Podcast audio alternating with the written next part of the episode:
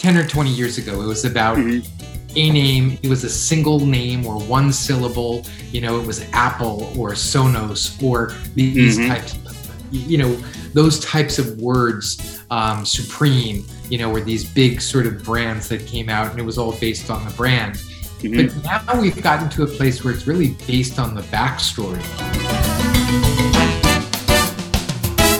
Hey guys, welcome to Wine, Whiskey and Weed Show. This is your host, Sid Patel. I'm the CEO of Beverage Trade Network, and today my guest is David Paleschuk. David is an author of a book called Branding Bud. He also has worked in many companies like American Express, MasterCard, PepsiCo, Microsoft, and these are just a few which I know. David, uh, I think I'll have you have, have your proper introduction done, but you're an expert in branding. And what I really wanted to talk about is how cannabis brands can get their branding right today with you. So, David, over to you. Why don't you just uh, give us a little you know context story about you know how you entered into cannabis and before that about your corporate career please yeah sure. Um, well i've uh, i mean years ago i studied um, product design and industrial design at parsons school of design. So i've always been interested in the development of products. And really in the development of products you know you start off with what the problem is and who your mm-hmm. customer is. So whether you know it was at mastercard or microsoft or pepsi you know it was always about focusing on the customer and that's one thing that i think the the cannabis industry seems to miss a little bit you know mm-hmm. we we create brands here without really thinking about who we're creating brands for mm-hmm. uh, not too long ago people said you know to me in particular hey you know who needs who needs um who needs cannabis branding um, mm-hmm. cannabis sells itself. You know, and, and the truth is that uh, that might have been the case, you know, years ago, but it's mm-hmm. not the case anymore. So, you know, with all the different form factors that that are in play um, and all of the different uh, cannabinoids that are now benefit specific you know it's really important to start off with who your con- who your customer is who your consumer is um, as the first starting point. Mm-hmm. From there, you start to look at what their lifestyle is and what their demographic is. And really, you get into their need states and rituals, right? So, mm-hmm. um, if you know that somebody consumes cannabis right before they go to sleep to, to put them to bed, mm-hmm. first in the morning, you know, to inspire them, whatever it is, um, you know, there's just different. Um, you know different needs and different need states and different rituals that people uh, consume their cannabis got it. So if there was a cannabis uh, uh, like a brand questioner, right? Like let's say i'm sure you you know as a professional would ask any entrepreneur that hey here's 10 questions first answer for me to get an understanding of what you're trying to do right? Like to understand your customer and so on. Uh, what kind of brand uh, you know questions you would ask uh, you know first to understand who your consumer is? Mm-hmm. well you know the funny thing is i'm working on a rebranding project right now. Mm-hmm. um, and the logo of this company is very strong, very um, mm-hmm. masculine. And um, my first question was, who are you actually selling to? Because they're a B2B company um, mm-hmm. and they support the industry. And so I had asked them, and the answer was they weren't really sure who they were selling to. Mm-hmm. Purchasing managers was the answer. And I said, mm-hmm. Who are your purchasing managers? You have a list. Let's go take a look. And we mm-hmm. looked and to our surprise, 65% of the people that bought their products on a monthly, on an ongoing basis, on a recurring mm-hmm. basis, were women. So, mm-hmm. you know, um, it just behooves them to really understand who they're selling to and, mm-hmm. and maybe how to appeal to their customers. Great. So that brings me to a follow up question, which I was just making a note on. Uh, you know, I wanted to understand. Let's say I'll throw in four or five different profiles. Uh, just throw in like quick you know 30 seconds on this is how a good brand would uh, relate to for this kind of consumer right? So let's say first is uh, you know uh, i think woman consumer who's 35 to 45 you know what, what's your advice on using the colors the branding the tone? What kind of branding work for that? Mm-hmm. well i mean excuse me, there's definitely the psychology of color. Mm-hmm. you know, and I talk about that in my book a lot, where you know, blue and green are the most prevalent colors and the most liked colors by males and females. Mm-hmm. excuse me, but again, it comes back down to, you know, you you said women in in their you, you know 30s to 40s. Mm-hmm. you know those are typically um, younger women who, who might have kids they you know a stereotype here. Could be a soccer mom you know they're busy with their kids they're busy with the job. Um, they have to consume discreetly which then leads into form factors. It might be a tincture or a mint or or you know so by better knowing who that consumer is and that persona you can actually speak to them and really provide a, a solution to their problem. You know at mm-hmm. the end day, if they can't smoke in front of their kids or smell like cannabis, um, then selling them a pre roll isn't going to solve their their issue. Mm-hmm. Understood. Good point. Uh, what about men consumer? What what's different there? Well, you, you, know, it's interesting. I mean, the difference with men and, and women, just from a gender perspective, um, you know, men typically consume more, um, but men are more open about their willingness or desire to get high, right? Mm-hmm. Whereas women are more focused on relieving stress or anxiety. Mm-hmm. Um, so, you know, even in that different approach, if you will, it's mm-hmm. important, you know, you can leverage that into products. An example that I often give here is, um, you know, I talk about additive and subtractive. So, mm-hmm if someone is in an additive state of mind when they're using cannabis, they're looking for inspiration, they're looking for focus. Maybe they'll consume before a hike or before going skateboarding or before doing yoga or something like that. Whereas in a subtractive state, it's more like taking Advil or or Tylenol. You have a headache, you have a back pain, you want to go to sleep. It's more about alleviating something, and that mind state is very different. So mm you know, depending on how you're coming to cannabis and what you're looking from it, that also has everything to do about how you market it and how you meet that consumer where they are in that particular moment. Got it. So, you know, if I had to sum it up, it's the consumer. And more importantly, is what is the utility of that consumption, right? Am I taking for sleep? Am I taking for getting focus or doing a party, but want to be high? You know, so what is the focus? And then you sort of relate to that in your packaging and come up with maybe a name as well, right? To, to start with. Yep, I, I look at it as four pillars to building a meaningful brand. So the 1st mm-hmm. thing is the consumer. The second thing that comes out of that is their need, their their lifestyle and their need states, right? Mm-hmm. So that and that leads to can I consume discreetly or can I consume indiscreetly? If they're going mm-hmm. to just consume discreetly, then they need a mint or a sublingual slip or a patch or or an edible. If they're look if they consume indiscreetly, then they're going to light up a pre-roll or a blunt or a bong or something like that. So once you start to know what their lifestyle is and mm. how they consume, then you can supply them with a product that's right for their consumption but then on top of that, then you you overlay that with what I call the brand archetypes, which is really the packaging. That's where you get down to the fonts and the colors and the type of packaging. Is it recycle, recyclable or not? That's where all the bells and whistles go off to really speak to um, the consumer and hook them in once you have figured out their problem. Now that's the the icing on the cake, if you will, when mm. you hmm. get to that. Got it. So I'm trying to relate this with you know uh, some of my personal experiences. Let's say on alcohol bev, right? Uh, we are launching our own gin brand as well, and and the idea was to really first define what this brand is about. You know, naming was a little bit later. So it was it was just defining about what you want to do, right? And then what do you want brand to do, and so on. So is that a right approach? And then you come up with the name in the limited. That is is this name doing that and then you keep on looking for names which actually fits into that category let's say my, my brand was you know quokka which is the world's happiest animal. So idea was to play around with happiness right? And sell happiness and promote happiness and so on. So we did not go the name route which i normally took when i was in wine business which is just pure name and then come up with whatever nice packaging with that catchy name.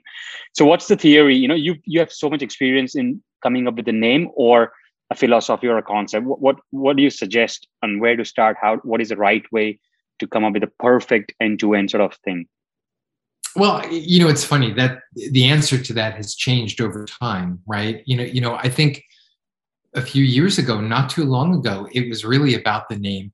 You know maybe maybe 10 or 20 years ago it was about mm-hmm. a name. It was a single name or one syllable. You know it was apple or sonos or these mm-hmm. types of you know those types of words um, supreme you know were these big sort of brands that came out and it was all based on the brand Mm-hmm. But now we've gotten to a place where it's really based on the backstory, you mm-hmm. know, and, then the the graphic or the imagery sort of comes later. It's really like what about, does the brand stand for, sort of things. Yes. Yeah? Yes. You know, and if you really look at the evolution of branding over, you know, over over the last couple of decades, mm-hmm. not too long ago. So if you think about let's go to the 50s and 60s. 50s mm-hmm. and 60s were really about um, efficiency. So, mm-hmm. you know, that's when industrial, you know, that was post war, industrial things were taking place, modernization, uh, modern America was taking yeah, place. you basically, I get your point. You, you're looking at what is a mass scale as well. A functionality of production as well is a part of a brand, right? Like Pepsi can, design of that can is important because of the production uh, challenges. Right. But but in the 50s and 60s, or let's say 50s through 70s, it was more about efficiency. So if you were selling a car, it was miles per gallon, right? Oh, oh and, understood. And then once you got to maybe the 70s and 80s, you'd sell that car in a different way. It was more like the wind blowing through your hair as you drove the car. It was more about how the car made you feel more than it was about the, the efficiency. And then when we got into like the 80s and 90s into the 2000s, it was really about how did that car differentiate you in society's hierarchy mm. you know an expensive car where does that put you and then finally we're now at this place where it's really what you believe so now people drive teslas of course for the you, you know for the um, for the hierarchical the the notoriety and sort of the, yeah. the label but they're also buying into the the electric uh, you know vehicle the the future um, moving away from uh, gas and petroleum and that's you know and if you even think about whole foods and how whole foods whole foods started you know, it was people that were foodies that were coming in and saying, Hey, I don't want to buy this anymore. I really want healthier food. This is what mm. I hmm. believe. It's better for the environment. Um, it's better for me those types of things and mm. so you know over the over the course of time the answer to your question has changed so mm. to answer your question now is you're better off looking for that backstory you're better off looking for the meaning behind the brand the mm-hmm. promise mm-hmm. behind the brand so people buy into your story and then you continuously um, and consistently fulfill that promise that you've created so, what is a good brand to you? You know, uh, where you think that okay, I think this this is, has a potential. Okay, I'm not. I don't want an answer based on Apple or Nike here. It is something where absolutely it's day one, and you know that this has hit a home run for branding. Oh boy, God, I don't know. Like nothing, nothing is uh, just something. You know, sometimes you see and you know, oh wow, that is a good package overall. Yeah, well, I, I mean, this is probably going to be obvious, maybe less obvious than than Nike or Apple. But I think you know on the smaller level, Cann has done a really great job. Mm-hmm. Um, you know, I think they've done a great job because they they picked their their market. You know, I guess it's funny when they first came into the market, they weren't an LBGTQIA plus brand. They oh, were okay. infused beverage. And I want to say it was June 20 20 um, you know in that month where the company all of a sudden really started to promote their association with the gay community um, and you know and then now today people really know Cann is of course a cannabis infused beverage but with a with a real tie-in to the LGBT LGBTQIA plus community. And mm-hmm. so, and that's not only because of the owners, but it's because Ellen DeGeneres and Gwyneth Paltrow and Rosario Dawson and a whole bunch of others have invested. So mm-hmm.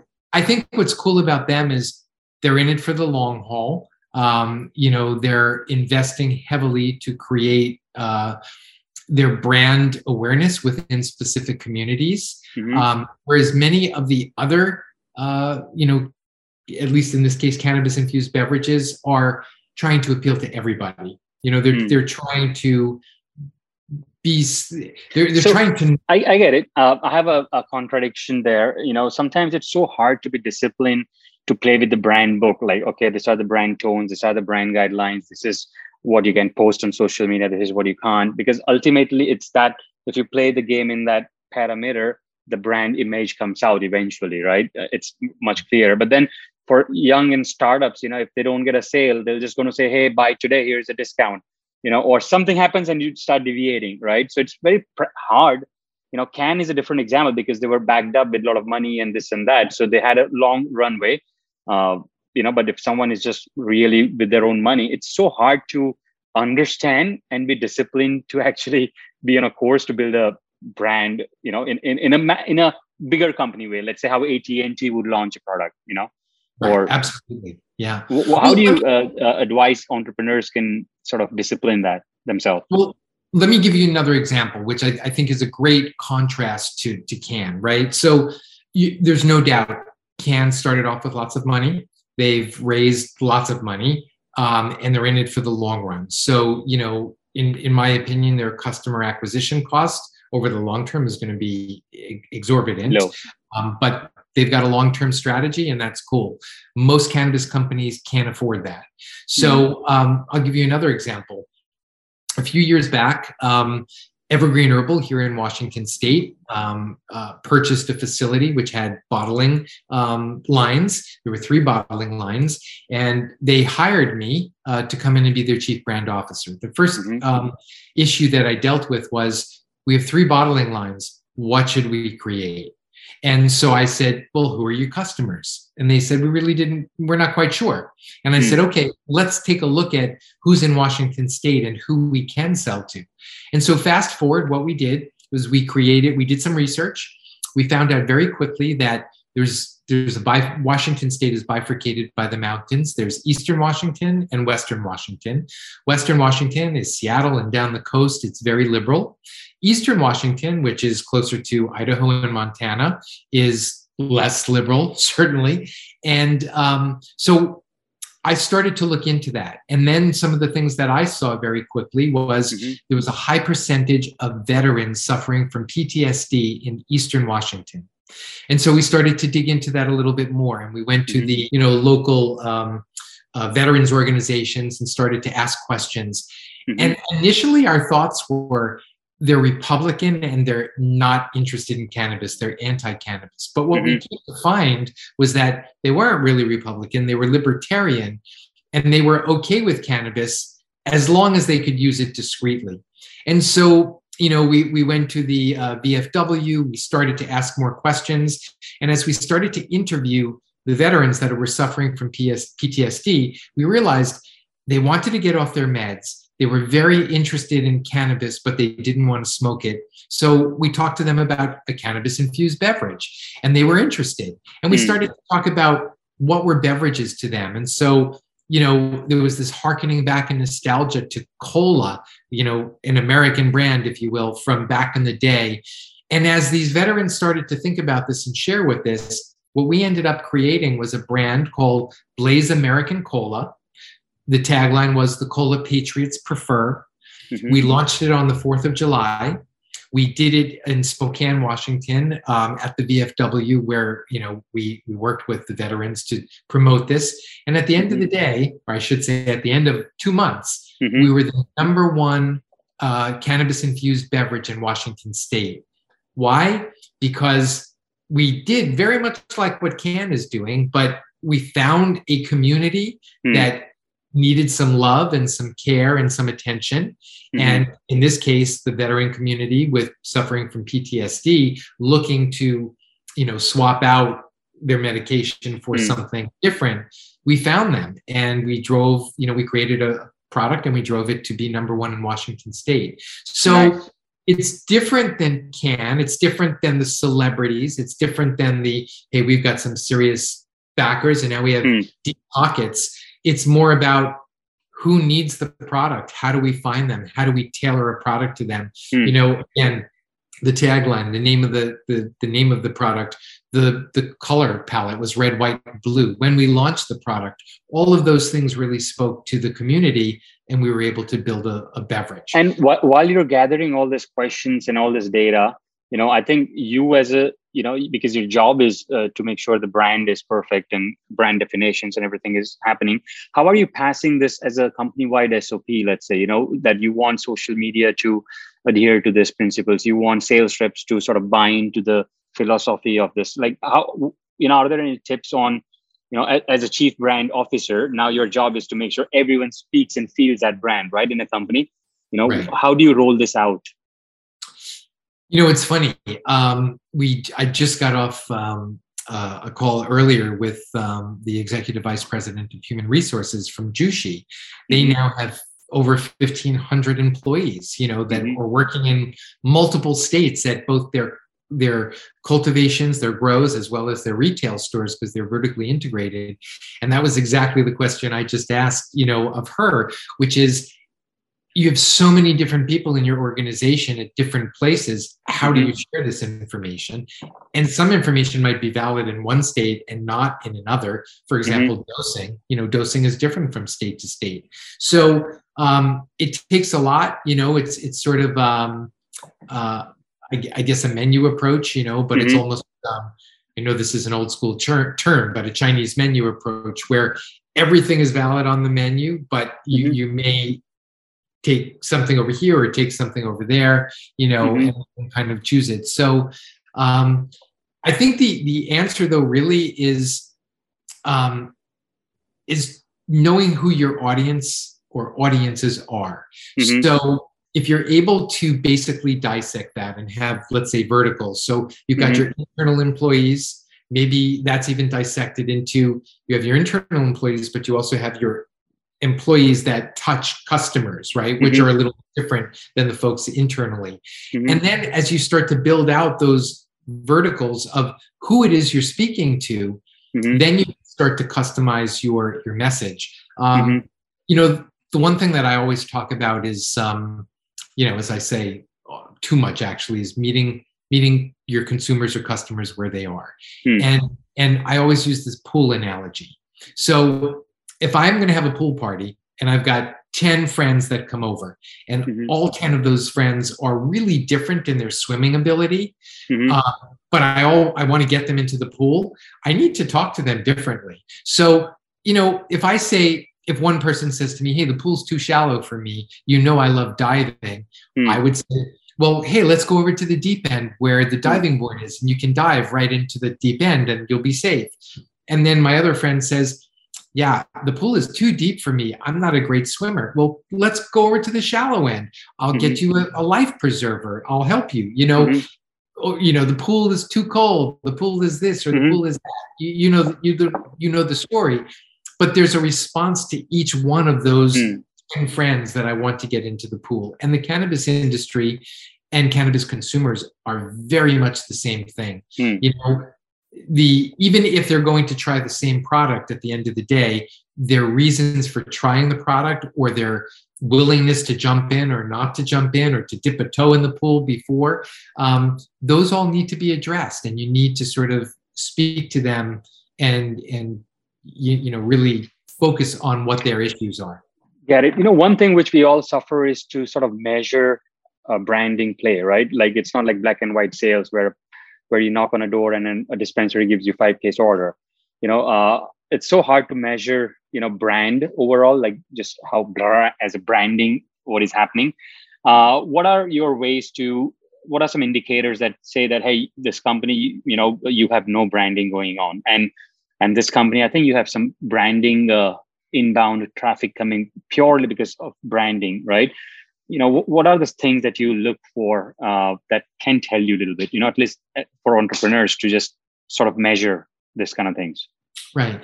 Well i mean there's there's many different types of things. Um, you know for example engagement. So you, you know um, and and that could be anything from likes to conversations to all sorts of things online. So you, so you think engagement if it's high on something some brand it's active that means it's a good uh, it's to do with the brand. I thought it's more to do with the copy of what's going on in that post let's say. Yeah well it's a combination of things right? So, and that engagement is only one thing. You know here's here's what happens often with with marketing in general. And this was something i dealt with when i was at microsoft. I remember my my boss once asking me so you're managing you know radio and television and mm-hmm. some of the campaigns we're doing. Break it down for me how's tv doing over radio over this and that and i was like i don't i can't really tell you you know because it's it's all it's the effect of everything you know mm. if somebody a TV commercial and then they get into their car and they hear something on the radio, you, you know, and they hear Microsoft again or Xbox again. Um, you know, and then they go home and they get online and their favorite influencer is talking about Xbox again. There's so many different ways to get hit and inundated with this. So many times, you, know, and I'm doing this right now with a cannabis company, they're about to kick off a bunch of programs. For example, they want to do LinkedIn, they want to do a couple of mm. um, of more organic programs. They want to hire an influencer. They want to do um, um, uh, a geofencing program where they're going to, you know, um, have people text.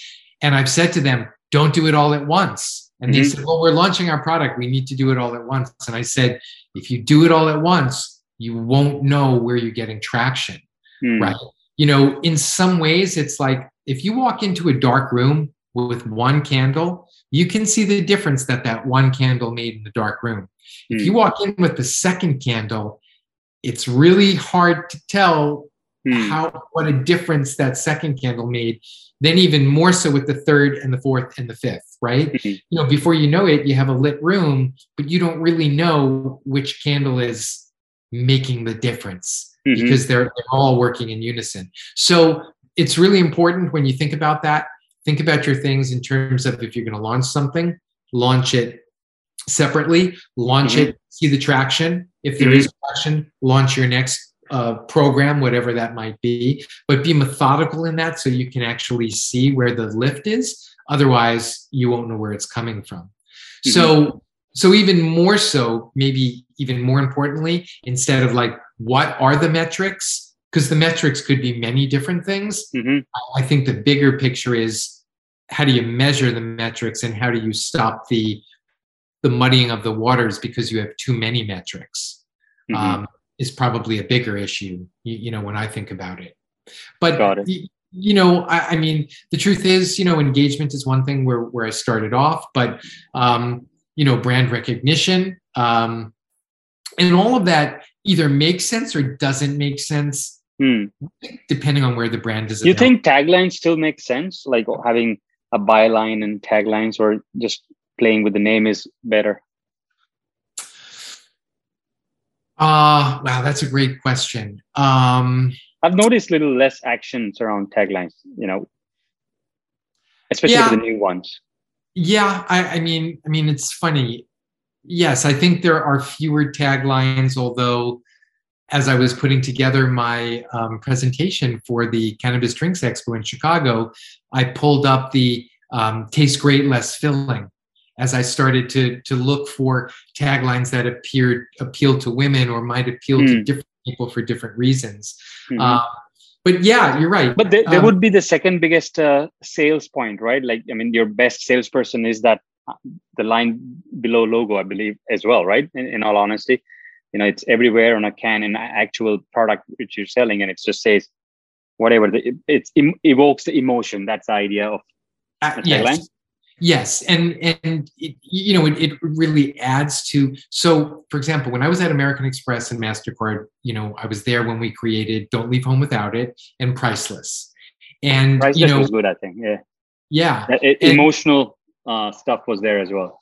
Exactly. You, you know, so I, I, always remember the commercial of the dad bringing his daughter to the baseball mm-hmm. game Mm-hmm. you know and, and he bought her you know the jersey and the hat. But i think one of the point which you made here was the whole ad and the whole thing was done to sort of uh, put tagline in minds of people. It was the tagline actually. They were not selling mastercard they were selling priceless. Yes and by the way you know which brings me to something you just reminded me of. Do you remember the commercial where's the beef? Yeah. Do you know most people remember the tagline and not the brand you know so it's just interesting um, mm. and it's funny when i think about it where's the beef is either wendy's or arby's right? But but most people don't remember but they certainly remember where's the beef.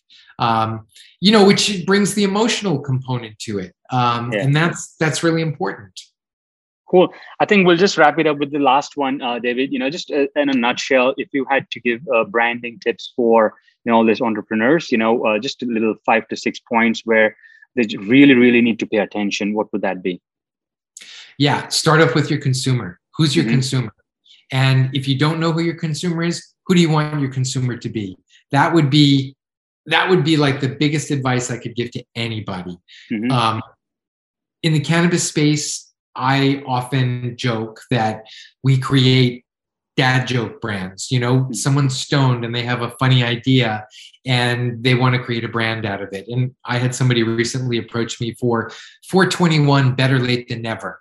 And they thought this was the best idea ever. And I thought, that's a t-shirt it's spencer's it's spencer's or urban outfitters but it's not a brand in my opinion um, you know because it doesn't speak to a specific um, customer or clientele or solve a problem or a hmm. need. And I think if you can get to the, you know, to the core of that, then you can start to by solving problems and and serving up solutions um, to a specific community then you're just leaps and bounds ahead of everybody else instead of just having another you know novelty brand or dad joke for your for your brand